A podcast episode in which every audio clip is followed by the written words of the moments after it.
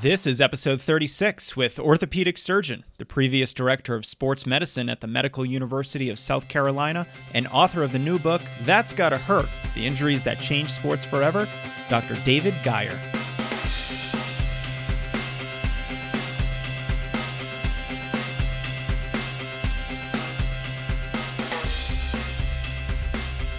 Heyo! Welcome back, everyone. It's Jason, and we're here again with another podcast. But before we dive into today's show, I do want to give a special thanks to all of our listeners who made episode 25 with Tony Gentilcore on why runners need to lift our most popular podcast to date. Thank you so much. Tony is a real pro and uh, someone who really understands the value of functional lifting, especially for runners. If you haven't already, give that episode a listen, and I think you'll start to realize why I don't even consider strength training to be cross training. It's just part of the normal training that runners need to do. Okay, let's start today's episode. I'm speaking with Dr. David Geier. He's an orthopedic surgeon and an author who helps athletes at every level and in every sport better manage their injuries. He has a site at drdavidgeier.com. And with a tagline like Sports Medicine Simplified, I knew I had someone who I needed to speak with. He has a new book out called That's Gotta Hurt The Injuries That Changed Sports Forever. And it's a fascinating look at how sports medicine has actually changed the sports that we all love. But this episode is a little different. We're talking about injury risks and considerations for younger runners, those who are in middle school or high school or even younger. Now, many of you know that I have two daughters. They're four and two. And, you know, besides attempting some of the exercises from the stand up warm up with dad or racing each other down the sidewalk, they don't know anything about training or exercise or any of the lovely topics that we geek out on on this podcast, nor should they. But there is something that I know, I want to instill in them a love for sport, whatever that, that might be. That might be, you know, running or tennis or lacrosse. And with my conversation with David today, we're diving into the nuances of exercising for children and the elements of injury prevention that are specific to them. So without further ado, please enjoy my conversation with Dr. David Geier. Hey, David, welcome to the show. Hey, how are you? I'm great. Uh, I'm excited about this because I, I, think, as many of my listeners know, I'm so bullish on injury prevention. I think if you stay healthy and you, you'll be able to run more, you'll be able to train more consistently, you'll be able to stay more mentally engaged with your running, and all those things lead to faster runners. Uh, and you are an injury prevention pro. You're an orthopedic surgeon. You spent eight years as director of sports medicine at the Medical University of South Carolina, and you're author of a new book called That's Gotta Hurt the sports injuries that changed sports forever. So I think this is going to be quite interesting. Thanks for taking some time to speak with us today. No, I appreciate you having me. Uh, no, I love talking about this stuff. I love uh, sharing information that helps people stay healthy and, and, more importantly, gets people to do what they want to do even better. So I think this will be a lot of fun. Yeah, and you, as an orthopedic surgeon, spend a lot of time with athletes that are not runners, you know, runners who um, you know, play soccer, play basketball, play football. And I'd like to start by talking about some of the differences between the injuries that we might label running injuries and injuries commonly sustained in sports like football or soccer. Uh, so, in your view, what distinguishes these two types of injuries? Well, I mean, I think the first kind of big category when you look at the distinctions is that runners typically get overuse injuries. It's certainly possible to step awkwardly and, and suffer a traumatic injury. I mean, I broke my ankle in a uh, running injury, stepping awkwardly off the curb. So it, it can happen, but most runners get injuries from wear and tear over time football or uh, you know other contact and collision sports do have some overuse injuries but much more often you're going to have contact injuries that lead to you know ligament injuries broken bones that type of thing so it's almost a different category of, of injuries when you're looking at the sports where there's collisions involved Right. And, you know, when I look at those kinds of injuries and then I look at running injuries, you know, those sports have a lot of direction changes. You're going side to side, you're going forward, and then you stop on a dime, turn around, and you're running in a whole different direction.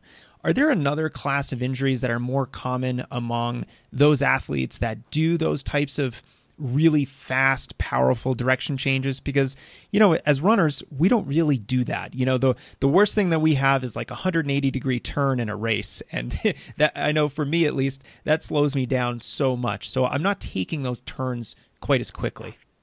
No, I mean you're absolutely right. Running is is fortunately a, a very straight ahead motion. You may have you know, going uphill or going downhill, but you're right, you rarely change direction. And if you do, it's very gradual. Whereas a sport like soccer or football or basketball, you may have to change direction on a dime or have to land and change direction. So knee injuries, very common. Things like ACL injuries and MCL injuries and meniscus tears, uh, patella dislocations, those can all happen with those type of mechanisms. You can have ankle injuries as well. So anytime there's a lot of force and a sudden direction directional change, you're you're likely to get a lot of these lower body injuries, and and that's what we have to really watch out for.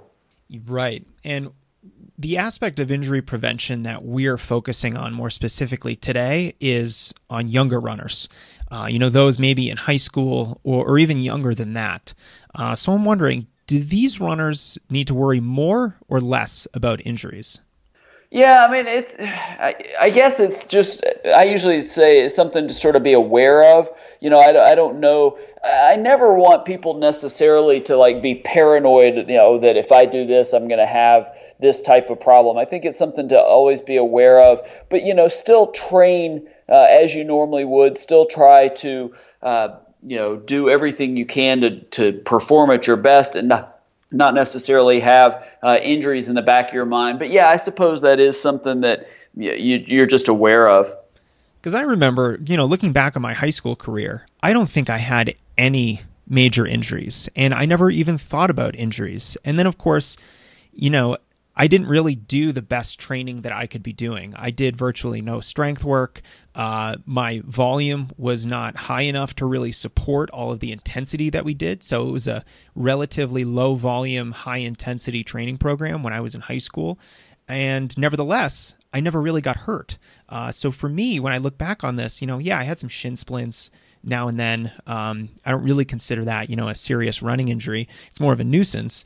And you know, I look back on this kind of with this, uh, I'm, incredulous. Why was I able to train in this subpar way in high school and get away with it? Was it simply because I was, you know, 15 to 18 years old and you know i had sky high levels of testosterone and hormones that allowed me to both perform really well and recover so quickly or is there something else going on there yeah no i think that those are always kind of fascinating questions. I mean, was it like you say, just pure luck, you know, that you should have gotten injured and you didn't? Was it something about your age that makes you more resilient to injuries at that age that maybe when you're 25 or 30 you don't have that? I, I think it, it's one of those challenges. We see that in baseball sometimes. These these parents that say, well, the Dominican kids pitch year round and throw, you know, 3,000 pitches a day and they, they don't have a problem. And, and, you know, that's only because partially we don't hear about the kids that get hurt. But two, I mean, some people can defy the odds. And so, you know, I, just look at it as, hey, you know, if you can avoid injury, that's terrific. If there's steps you can take that lower your risk, that's even better wow, you kind of just threw me off there because now I want to talk about some of those steps. Uh, what are some of the steps that younger athletes can take to reduce their risk of injury? Is it, and, and I guess I'm asking this because I'm curious if there's a difference between younger runners and older runners. Are, should we be doing different things if we're younger or if we have children that are, say, in high school or um, middle school and they're running for a team and they're competing? Should we be focusing on on different ways to stay healthy, or are these timeless principles that don't really discriminate based on age? Well, I mean, I think that there's some of both, honestly. I mean, I do think uh, with age, you you kind of over or you deal with some things that maybe you don't as a kid. Your your body becomes less flexible. You take longer to recover from training runs than maybe you did when you were younger. So i do think there are some age uh, differences. I think too there's a lot of physical demand differences. I mean what is expected of a 14 year old cross country runner uh, especially one competing for a state championship might be very different than an adult that's doing it more for fun and yeah they want to set a, a personal record but maybe they're not pushing themselves quite as hard. So yeah i mean i think there's generally hey i want to be healthy as a runner. I'm going to do x y and z steps. But then i think a lot of it is related to hey what am i trying to achieve and what demands am i putting on my body to achieve those uh, goals? Yeah it seems like the more demands that you place upon yourself, then the more seriously you have to take the concept of injury prevention. You know, the more work you have to do outside of running to stay healthy. So the strength work, the foam rolling, the the lifestyle principles, you know, getting your good sleep, getting uh, you know, staying hydrated and eating really well. Um, now at this age, what are some of you know the most common injuries that you see among say middle school high school runners are are some injuries more common than others at this age yeah i mean i think that uh, anytime you look at at younger athletes and i want to say kids but everybody sort of has a different definition of kids but when you look at, at kids in my mind that aren't done growing they haven't gone through their growth spurt uh, they may have a different set of injuries than even the high school and college kids.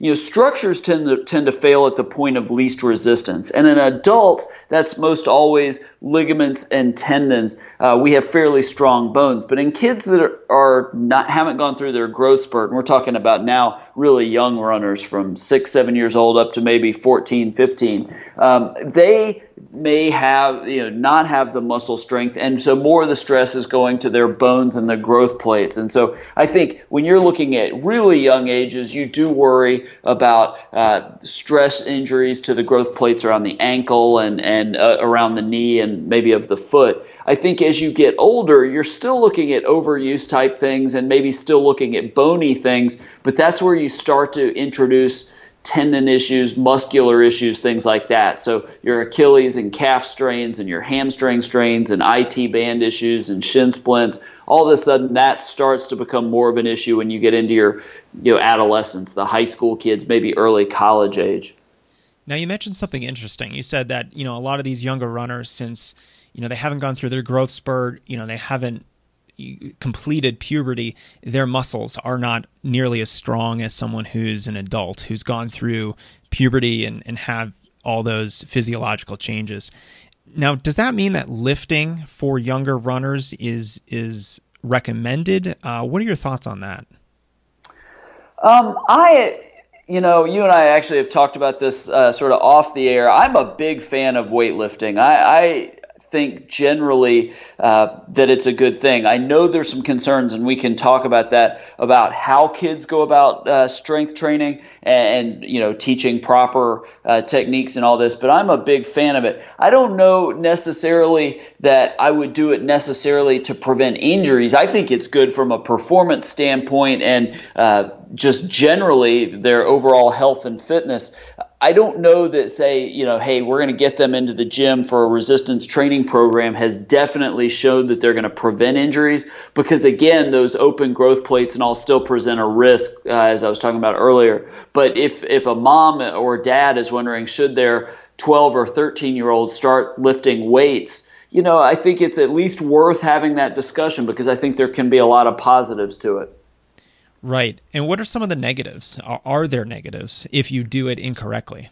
Yeah, I mean, I think that's the key. If if you're, you know, because as a young kid, you know, 12 years old, you're not going to get big and muscular. This is not Mr. Olympia time. You're not. Your body doesn't uh, respond to to heavy loads from lifting weights in the same way that older, you know, adolescents, high school, college, and certainly adults, where we get muscle hypertrophy. The changes you're going to see as kids are going to be neuromuscular development, making the nerves fire, the muscle, uh, it recruits more muscle fibers as it sends the nerves down the signal. So it has a lot of positive benefits, but you're not going to get kids really bulky. So they shouldn't be trying to lift really heavy weights and max out. I think you're focusing on things like technique and learning proper movements and maybe designing a, a goal to work all the muscles in the body uh, as a sort of a comprehensive program. Again, not with the goal of getting big and bulky. That's just not going to happen at 12, 13 years old. Right. And and I think that's a big misconception that a lot of runners have about lifting weights is that, you know, it doesn't matter if you're an adult or you're uh, eighth grader, you're not going to put on uh, that much weight, if any at all, if you're also running a decent amount. You know, the demands of hypertrophy require that you have a lot of excess energy available to you to build muscle. Now, if you're using that excess energy to run 30 miles a week, and do a faster workout in a long run, you don't have that energy to build muscle. So I, I think that's a that's a myth that I think uh, I'm, I'm, glad you brought up. You know, you're not going to put on weight if you get in the weight room, uh, and, and it sounds to me that what you're saying is essentially younger kids need to really be focusing on technique and proper form so they don't hurt themselves and a comprehensive full body you know, compound functional lift kind of an approach is the most beneficial. And you don't need to try to lift as much as you can. You know, you don't need to max out. You just need to get in uh, a moderate effort in the gym. You're going to get those strength gains, but more importantly, like you said, it's those neuromuscular adaptations that you're really going after. And then, of course, just the general athleticism and strength gains that you're going to get, even if you're not lifting, you know, at your maximum ability. Yeah, I think that's that's exactly right. I mean, I think that uh, even though you're not going to be Arnold Schwarzenegger uh, in the gym at 12 and 13 years old, I do think it can be beneficial then once you do go through your growth spurt. If some of those neuromuscular changes have taken place, I think you can really start to see the benefits then. But you've got to just do it safely. You know, kids need spotters, they need the correct techniques. They, you know, uh, maybe adult supervision or at least you know somebody that's responsible that knows this kind of stuff. I, I think that there's absolutely a lot of good that comes from it. But you're right. There's there's a lot of misconceptions about uh, strength training for young athletes. And it almost sounds like that period of time where you're lifting and you're really focused on technique and form and you're not maxing out, it's almost like building your base the same way that you would with running. That period of time where you're lifting at more of a relatively easy, moderate effort, you know, that's providing that foundation of strength that once you do get through puberty and you're a little bit older and you've experienced those neuromuscular adaptations, then you'll have that that strength foundation to do more advanced lifting, to do Olympic lifts, to do you know maximum you know one rep max type of lifting. Um, is is that fair? Yeah, I mean, I think that uh, you know everybody's a little different, but I think that's a, a good kind of way to look at it. Uh, you know, um, I, I, don't want that make sure that you know parents don't think that there's no value. I mean, I think you and I are both saying the same thing. There is a lot of value uh, in strength training. Uh, I just think that again, you've got to know what your goals are, and and and again, I think you're setting a foundation. I think that the kids, we're just trying to, I think, really introduce them to strength training and get them stronger. And then as they get older and they start to see, you know, what they're trying to achieve athletically, you know, then they can really decide all right, I'm really going to add a lot of strength training in, or no, I'm going to for- focus more on this area or that area. Right, that's absolutely true. And I know we're talking a lot about strength training, and I'm very fond of saying no amount of strength training is going to overcome poor training habits. So I'm curious to hear your thoughts on some of the potentially common mistakes that younger runners make with their training that hopefully are easily avoidable and you know any parents listening here can help guide their kids in the right direction. I see a couple things, uh, and they're all sort of related, uh, but I see this with you know, just because the group that I see of young kids is almost always high school Uh, cross country or track runners more than sort of recreational runners. And it, it, sort of manifests in two different ways, but it's the same problem. One will be the group of kids that needs to be starting to train, say, for cross country but they didn't work that hard in the spring and the summer and they're not really ready to go. And they realize that about halfway through the summer and they ramp up really quickly to try to get into shape. Sometimes they don't even they run much at all and then they just start with the team. And I'm not a big fan of suddenly ramping up your training. I think that that creates all sorts of problems. I think you're better doing that over weeks and months, getting your body sort of used to that added stress, slowly increase so that your body can have enough time to recover. So that's sort of one end of the spectrum. The other end that I see a lot are the kids actively competing with all the pressure to do well from you know internally themselves, their teammates, their coaches, their parents. And so they battle pain and because they're so determined, and because there's a meet in a few days, and because the state meet's coming up in a week or two, they push through increasing pain, pain that's coming on sooner and taking longer to go away. And now they're really struggling, but they're sort of behind the eight ball because there's no real time to rest and deal with it. So they're kind of stuck in this do I go through with it at 60% or do I push through it, you know, risking making it worse? But at least I can still potentially compete. That's the opposite end, but it's again the same problem. You're dealing with a lot of pain from really kind of ramping up what you do. Right. And this reminds me of the three twos that my college coach always warned us about. And that's running too much, too soon, too fast.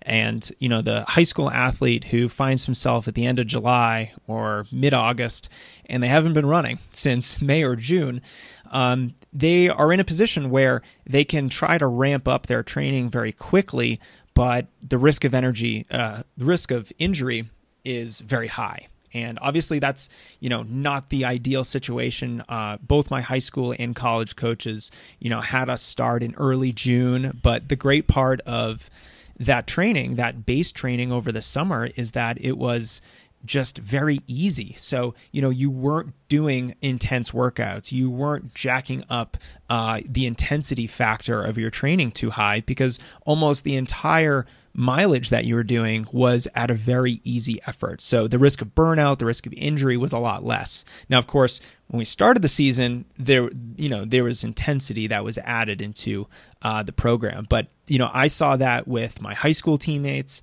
I saw that with my college teammates, and it's a really easy fix. Just start your training earlier, and you know, try to only add 5 to 10% weekly mileage every one or two weeks, uh, I think is a good guideline.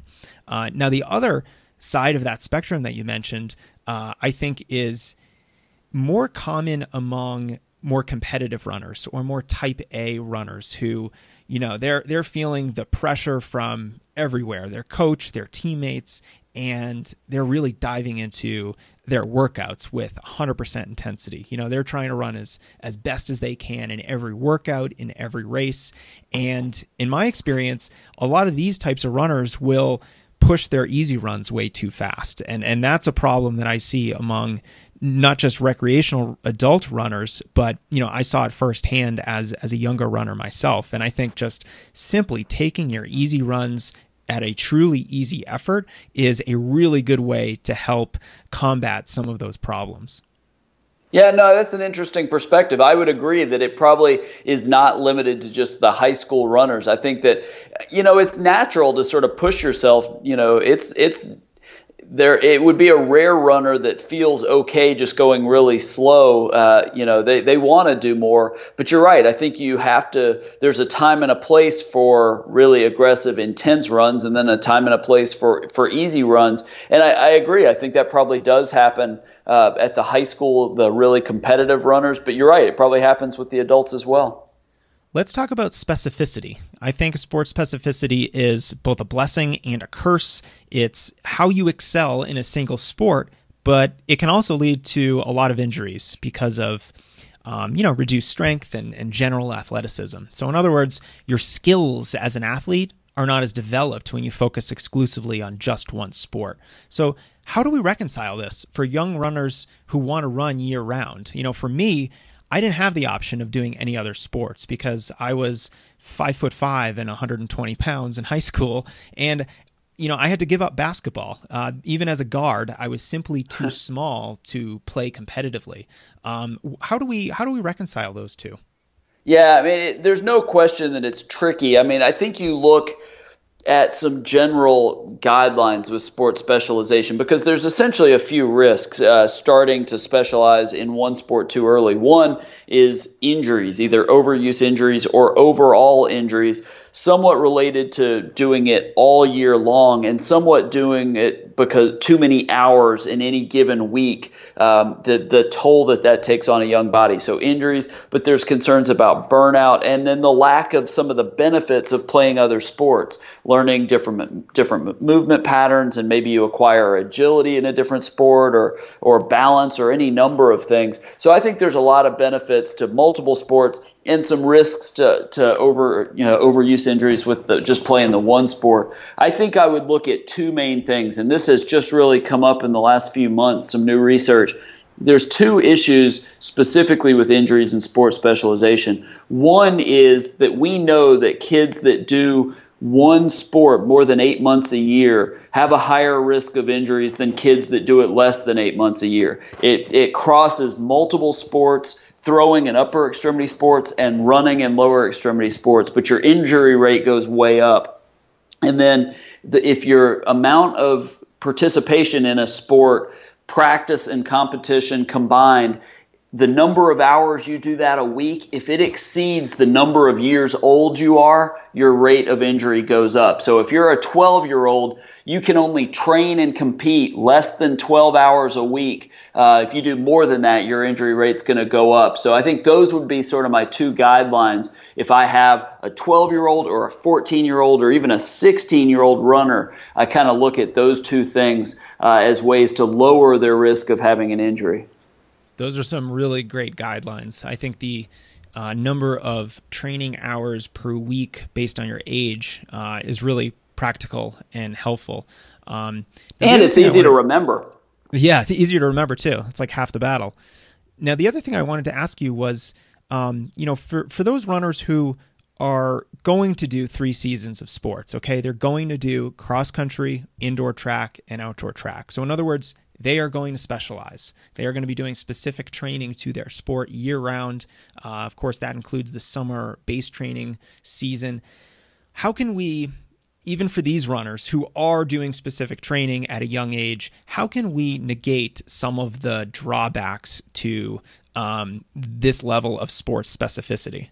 Yeah, no, it, it is tricky, and and I usually at least try to have the discussion if there's one of those seasons that you really don't care that much about, you're not really doing it because you want to do it, but it's because a coach wants it or something like that. Maybe you think about carving two to three months out where you can run a little bit, but it's not as part of a team. Having said that, you're right. You're going to have some that do choose to do it. I think you still have to find ways to move the stresses around to different parts of the body. So you you have more cross training sessions that are you know maybe weights or swimming or bike things like that. And you do find ways to work more rest into one of those seasons somehow. You've got to find a way to limit the repetitive stress on the feet on the ankles on the legs because you know with all of those sports it's still going to those body parts. So if you can find ways to cut down even a little bit if you can find ways to shift it to other body parts even a little bit and to give yourself a little rest i do think that that at least helps somewhat what about the area of your approach to running mentally, your mindset? Is is it beneficial for kids to think of their sport as something fun that they do after school uh, as opposed to say for example you know the person who's just so driven to succeed and to improve and to be the best that they can be uh, and you know that drives them to succumb to the three twos that we that we talked about uh, what role does that play in injury prevention no, I think the mind is and the mindset are huge aspects. You know, I think it's tricky because I, I don't know at a young age how how well, you know, you can really influence the mindset. I mean, I think you you try to, you know, teach, you know, them to have fun, make make it about fun, not you know having tons of pressure on really young kids in practices and things like that. But i think the innate drive is is sort of tough to teach. I mean some kids are just going to have it and some aren't. And I, am not sure necessarily what you do uh, to change that. But again i think the the main thing is not pushing so hard that it's becomes adverse pressure. You know we know that 70% of kids drop out of sports by age 13 and pressure from parents and coaches is thought to be the number one reason from that. So yeah if you have a kid that's really self-driven you kind of you probably can let them go and you don't have to push. But these kids that where it's they're just doing it more for fun i don't know that i would jeopardize that by pushing and focusing on winning and and doing everything at all costs that early. Let them develop that as they get further along in the sport. Yeah, I remember in high school, we always did some things that injected a lot of fun into our training. And in cross country, that was uh, we had an annual tradition of you know, one day a year we would play capture the flag on an enormous field uh, that had trees and hills, so it was a, a, much more dynamic than a typical capture the flag game. But that was our, our that was our practice that day, and that's all we did. And it was just a really fun way to get a break from running, while at the same time building some different athletic skills and still getting in a lot of running. Uh, and then in college, we did similar things where uh, we had one workout called Pace Poker, where we would run a loop of the campus and our coach would record how long it took us to run that loop. And then we would break up into small teams of, of three to five runners.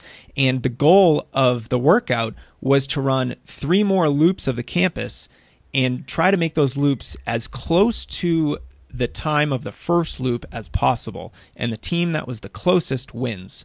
And the point of this run was not just to have some fun, but also to reinforce the importance of running easy. Because our coach would run with us for that first lap, and he would purposely run it at a very easy effort. And he was, uh, you know, an older older guy, you know, he's probably maybe around 50 or 55 at the time. And, uh, you know, he wasn't running 630, 645 a mile like some of the college guys that were on the team. So it was a really good way to impress upon us the value of easy runs. And not only that, but having fun with our training and learning what an easy pace actually feels like, not just at the beginning of a run, but at the end of a run too. Yeah, no, I think that's interesting. I, I, I have never heard uh, that uh, training thing, but that makes a lot of sense. Uh, and, and, again, that, that's a perfect example of yeah, you make it fun, and uh, you know that that actually emphasizes all the you know the the not rest day, but sort of easy day and the variation. I mean, there's so much good of what you just described, and I'm sure there's uh, you know I'm not a coach, so I, I, I'm sure there's tons of examples like that. But I think that's kind of how you should approach it, especially when you're talking about you know 12 to maybe 16 year olds that have so much else going on in life. Uh, if you can have some training sessions like that, I think that's really good. Yeah, I mean, you you do have so much more going on in life. I remember in high school, you know, I was. I, I, I wanted to be the best runner that I could, but I also wanted to go hang out with my friends. I wanted to go to the school dances and see my girlfriend and do all those fun things that are part of the high school experience. And without taking my training as something that you know is more fun and is not you know the end all be all of my life purpose it allowed me to you know have fun and be a normal high school uh, athlete, but also um, hopefully that was one of the reasons why I stayed healthy for all four years. Yeah, I would imagine it probably did play some role, at least for sure. Uh, you know, like we were talking about, sometimes it's luck, but uh, I think uh, it sounds like that it was a positive. Uh, it, you know, that your training and your running was a positive in your athletic development, and I think that's what we want to see with kids. Yeah, I was the type of person who had a lot of um, self-directed drive to improve. Uh, I didn't really get a lot of pressure from my family. Uh, I certainly didn't get any pressure from my friends. I probably got negative pressure when it came to running.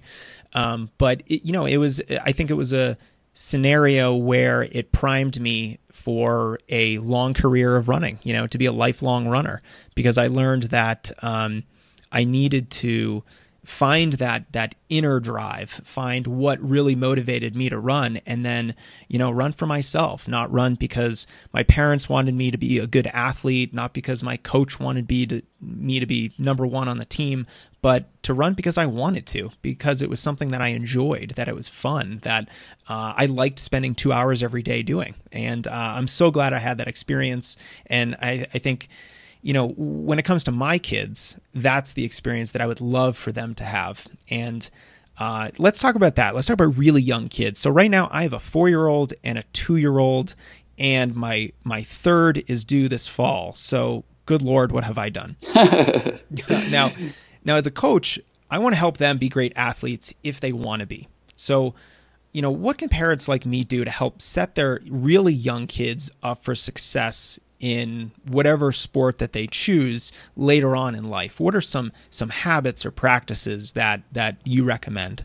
Yeah, I, well, I think the first thing that I think is really important for parents is to realize that we want our kids to be healthy and active their entire lives. We want them, in this case, maybe running when they're adults and certainly, you know, doing some sort of exercise. So we need to make it important for kids when they're young. So the first thing that I'd recommend as parents is we need to be good examples for our kids. They need to see us running or lifting weights or whatever it is we like to do. They need to see that we find exercise important and being physically active important, maybe eating healthy and all that. And if we're sitting on the couch eating potato chips watching TV after work, kids are that's going to reinforce a negative message for kids. And so even at the young ages, you know they're not probably not going to run at two years old but they still you're making an impression on them and showing the value of of physical activity and running to you. And so maybe they find it interesting. And then you in you know basically encourage them maybe to go with you maybe just short little very slow runs around the neighborhood when they can do that kind of thing.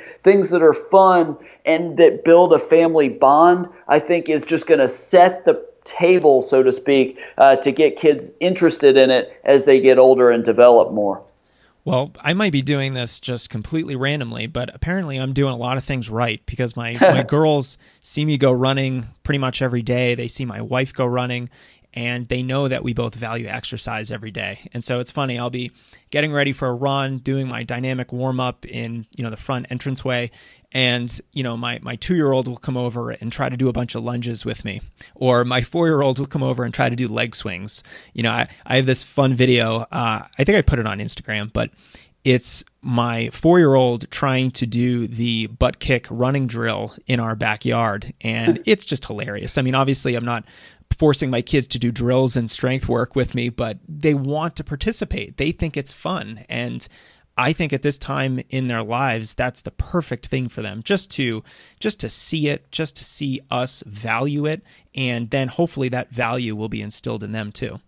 Yeah, I couldn't agree more. I think that, and yeah, no, I think I was laughing because that just um, I'm picturing a, a, young kid trying to do that exercise, just how funny that would be to watch. But yeah, no, that's exactly what you want. You just want them uh, to find it fun, and yeah, if they want to just try it on their own, it reminds me of the, and I'm not necessarily promoting this, but you know, you see these videos of the you know people training for American Ninja Warrior, and you see their four year olds trying to do some of the same stuff. I think kids are naturally curious curious. And in this case, it's a good thing because they're curious about something that's going to become a healthy habit down the road. Yeah, it's funny. My even my two year old is really into running. You know, she she wants to talk about running when we go for a walk. She is always like, "Daddy, run fast!" And you know, she just takes off down the sidewalk, and I have to you know go for a double session that day because you know my my little kids are making me run another time. And my oldest, this is this is a hilarious story. She was probably two and a half years old. We had just had dinner, and she said, "Daddy, I want to go run." So I said, "Okay, let's go outside." And I ran with her down the street. We went into a park here in Denver. She ran, you know, maybe another four blocks. We did this little loop. All told, the next day I ran the same loop because I was curious. She ran and and maybe walked about 20% of it over a mile and she was two and a half years old and i didn't i didn't push her to do this. It was just something that she wanted to do because maybe she just needed to move. Maybe she wanted to emulate mom and dad but i was just a happy coach and father in that moment. Yeah i think that's great. Uh, no I, I, think yeah I, don't think anybody would be critical of that. I'm impressed uh, that somebody you know that age was stood with it that long. I mean even even if you're not running fast at all, a mile, that's a long way for a child that young. So good for her. Earlier we talked about building your foundation and you know we can look at that in two different ways, you know, base training when it comes to your aerobic fitness, your running, and then the type of moderate uh, technique oriented lifting that you might do in, in middle school or high school uh, for your strength foundation. Now, I'm wondering, are there any things that we can do with our little kids to ensure that they have a, an adequate foundation of general athleticism that will help them be better athletes in the future? Yeah, that's a good question. You know, I don't know that there's an necessarily an easy answer to that. You know, uh, you know, people talk about you know getting them, you know, kids started in flexibility and stretching really early. Even though runners are notoriously not flexible, and we, you and I talked about strength training earlier, but I don't know that there's necessarily, you know, the right program. I mean, I know a lot of people that in fact, I know a lot of runners that literally never do anything but run, and they never have. Uh, you know, that's just they're not interested in anything. So I don't know. Nothing off the top of my head would make me say, "Hey, you know, an eight-year-old or ten-year-old needs to do X, Y, and Z." I mean, I, again, I think it's really more setting foundations of interest and, and overall health. Try to get them interested in running if that's kind of where the pursuit lies, and then kind of adapt as you go based on what they want to do and, and body issues and things like that. You know, when I think about this issue, I always come back to playgrounds. I think playgrounds are so undervalued. And, you know, I'm fortunate that here in the city of Denver, there are so many different playgrounds. We can walk to three different uh, playgrounds from our house. And this is like a laboratory for building athleticism and agility and coordination and all the running that you do at a playground is great for for your aerobic fitness. And it's an, an environment that is fun. It's fun for the kids. They play with each other. They're run around. They're jumping. They're climbing on things. They're they're lifting themselves up on things. And for me as as both a parent and a coach I can really think of no better activity for a really young kid to do to prepare themselves to be an athlete in the future than just spending an hour on the playground a couple times a week. Uh, for me, that is the ideal scenario. Yeah, no, that makes a lot of sense. I mean, there is a lot of thought, and in fact, the the CDC puts this out a lot in the uh, Department of Health and Human Services about the value of letting kids just play you know, get out with their friends and not necessarily in a structured sport, even though I mean, I'm okay with sports, but just let them find things to do that are fun because that is all kinds of movement patterns. And there's all kinds of, you know, obviously being outdoors is good and away from the screens and being with their friends from a social development standpoint. And you're probably right. You know, the the playground emphasizes upper extremity and lower extremity, but it, not in ways that the kids won't enjoy it. So I, I think you're probably onto something there. Right. You're not doing reps on the playground. You're not doing well, you might be doing reps down the slide, but you know, you're not getting on the monkey bars and and trying to do as many pull-ups as you can. It's it's just play and it's it's very physical play, which I really like. And you know, my wife is really she's a teacher and she's really gung ho about play. You know, her specialty is you know around the kindergarten one one year. Uh, I'm sorry, first grade uh, age range, and for her, you know, she's all about you know let's give these kids as much unstructured free play as possible. Not only because it's good for their uh, you know, social emotional development, but also for their physical development. And we try to do this as much as we can here at home. You know, in our backyard, we have uh, four normal sized tires and a huge tractor tire, tire that you know, we climb on, we throw them around, we do all kinds of different things with them. We hung like this little trapeze bar off of a tree in our backyard so that our girls can can climb on it and, you know, just play in a very physical way. And you know what? They love it. They spend more time with those outdoor toys than they do with all of their indoor toys combined, just because they can run, jump, scream, they can do things they can't do in the house. And, you know, I just you know, I, I, sit on the patio with a beer and I'm just like, this is exactly what they should be doing. And I feel really great about it. And I, and I hope that in the future, uh, th- it will serve them really well as, you know, potential future athletes.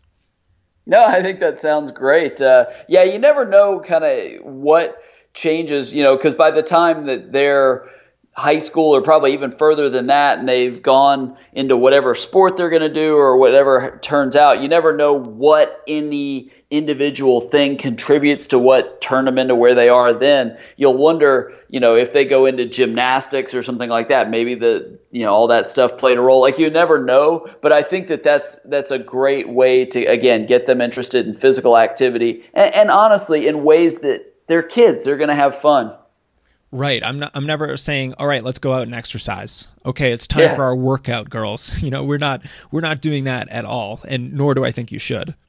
No, I agree. I think that that typically, if you're pushing kids to do things that they don't want to do, that typically is not going to go nearly as well as encouraging the things by making them fun and they choose to do it. Absolutely. Now, David, as we wrap up, um, I know that there are so many resources out there on managing, treating, and preventing injuries. Uh, so, besides your book, of course, That's Gotta Hurt. Uh, do you have any books or or websites or other resources that you think uh, are beneficial for runners that will help them either get a better understanding of uh, prevention or you know especially among the younger subset of runners uh, resources that might really help them set themselves up for success later yeah, I mean, I think it's tricky. Uh, you know, I'm a big believer, honestly, because I, I spend so much time writing, you know, articles and recording videos and podcasts. So I'm a big believer in sort of online education, so to speak, finding information that really helps the trick with that, and I think that there are some really, really good uh, sites, you know, by athletic trainers and by physical therapists, especially that do teach strengthening. They teach stretching. They te- teach exercises, and and there's so many different ones. It's really hard to point out. But the the trick is with anything on the internet, yeah, there's probably some that maybe aren't as good. So I think what I would do is if if either as a high school age runner or the parents of young people is to check them out, you know, before you necessarily implement anything they talk about and not watch just one video, but get, you know, go through the, their YouTube channel and watch five or 10 of their videos and kind of get a sense of how they explain injury prevention, how they explain stretching and strengthening and goal setting and training. And if you get, you know, with a lot of this on the internet, it's really about how well you understand the information, how well they explain it, and the relatability and the usability of that information. And I think if you kind of look at it that way, uh, there's there's really a ton of good resources in easy to understand language. Right, and and I'll say too that the resources on YouTube for strength training are really really good at this point. So you know if you do have a younger person who's getting in the weight room to do some lifting, um, YouTube provides a really good resource for making sure that their form is really good and that their technique is on point. So they're not uh, setting themselves up for an injury just by lifting incorrectly. Uh, now, David, you mentioned you know you write a lot of articles, you do videos, you you have your own podcast. Uh, where can we learn more about all of your work? Because I, you know, I'm always interested in hearing about this topic from uh, someone with more of a medical background, such as yourself. Yeah, I mean, I think probably I'd send people to my home base where everything starts, which is my website, drdavidgeier.com. Uh, Geier is G E I E R, and that's where you can find obviously a link uh, where I discuss my book, but you know the podcast and and various videos uh, that I do. You know, I have a real focus on basically sports and exercise injuries, injury prevention, and injury treatments. And so some of the things that I write about or record videos for are hey, this is the injury, this is how we make the diagnosis, this is how we treat it, because a lot of people are dealing with injuries now. But then there's, a, I think, an equally important part of sports medicine yeah, it's great if we can do surgery and it's great if we can treat injuries if they happen. That's sort of a necessity. But it's so much better if you can prevent injuries from happening in the first place. So I have a lot of information uh, that I share both in video form, podcast form, that type of thing. That's really about, hey, these are steps that you can take to do this sport or this type of exercise and not get hurt. And I think that's been a really uh, gratifying part of my sort of online work over the years. Oh, I know. Focusing on prevention is so much easier than focusing on managing an existing injury. I would rather spend 15 minutes a day on prevention than have to take two weeks off of training to nurse an injury or constantly have to take a day or two off with chronic niggles and little aches and pains. So, um, you know, everyone listening here knows that injury prevention, I think, is it should be a top goal for every runner. Uh, it enables so much more in your running. It allows you to train more, to run higher mileage, to do more quality workouts, and that's what's going to make you a faster runner in the long term. So, David, thanks so much for being here. Oh, I really enjoyed it. This was really, really fun. I hope that uh, people got a lot of value out of it. Uh, I, I, think this is great. And then uh, any way that uh, you know we can connect on running injuries and injury prevention in the future, I'd love to catch up. Great. Thank you so much. I always love talking about prevention, so it was a real treat to speak with David about this topic, particularly for younger runners and kids. For me, I'd love to see my kids stay healthy, active, and hopefully athletic for as long as possible. And now I have a few more ideas on how I can do that. Also, if you haven't already, don't miss Strength Running's free injury prevention email series at strengthrunning.com/prevention. There's a lot of useful information. We have case studies, what not to do in your training, uh, we have example strength routines, and there's a lot more. And another thing that I'll send over is a digital book called The Little Black Book of Prevention and Recovery. A while back, I interviewed nine elite runners like uh, who do we have? Obstacle course racer Amelia Boone, Olympian Dathan Ritzenhein, uh, World Warrior Dash champ and ultramarathoner Max King, and a bunch of others. It's it's a great read for the running geeks out there who are really adamant about prevention or who just want to stay healthy. And you can get it all at strengthrunning.com/prevention. All right, thanks again for listening to the Strength Running Podcast. Until next time.